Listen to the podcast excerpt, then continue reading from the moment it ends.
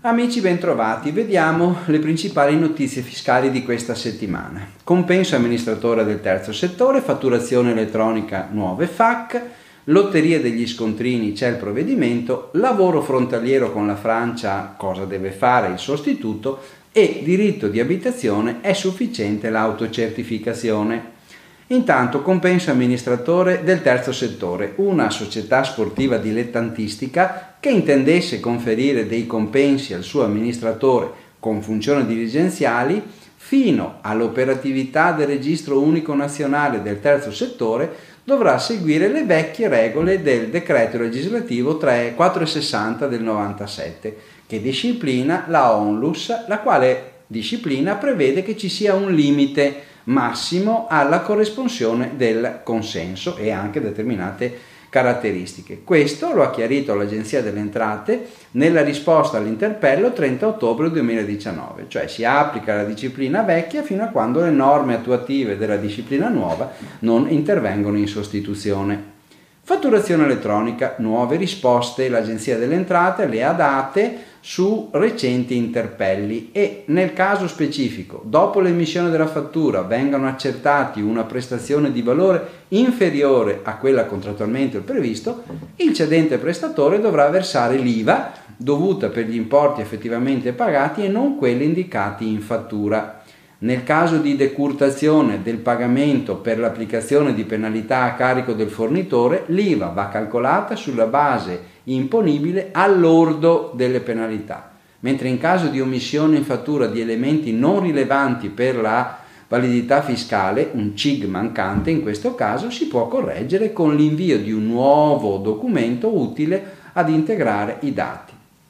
Il meccanismo della scissione dei pagamenti per operazione verso la pubblica amministrazione non fa venir meno in capo al cedente prestatore la qualifica di debitore dell'IVA, quindi la responsabilità in merito alla corretta aliquota IVA da applicare rimane in capo al cedente prestatore.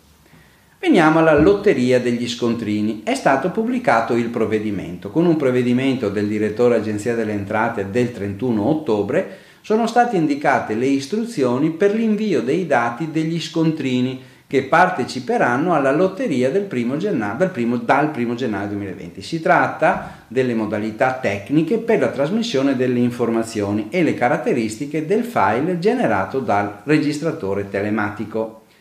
Altro argomento, lavoro dipendente frontaliero. Cosa deve fare il sostituto nel caso della Francia? Se il lavoratore frontaliero risulta residente in Francia, ma lavora a Ventimiglia, è corretta l'applicazione delle ritenute IRPEF da parte del, lavoro, del datore di lavoro italiano? Questa è stata la domanda posta.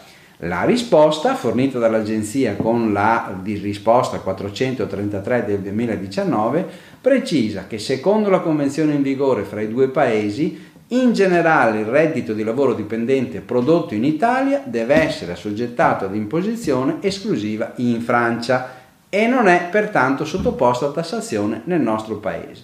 Dunque il sostituto d'imposta può applicare direttamente le esenzioni o le minori aliquote convenzionali, soltanto però previa presentazione della documentazione che dimostri l'effettivo possesso dei requisiti da parte dei beneficiari.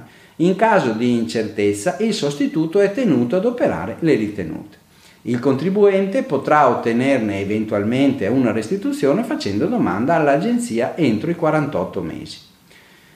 Convivenza e diritto di abitazione. Basta l'autocertificazione. Lo precisa l'Agenzia delle Entrate con una risposta a un interpello al 436 del 2019 che si occupa di successione e diritto di abitazione dopo la morte del convivento senza disposizioni testamentali.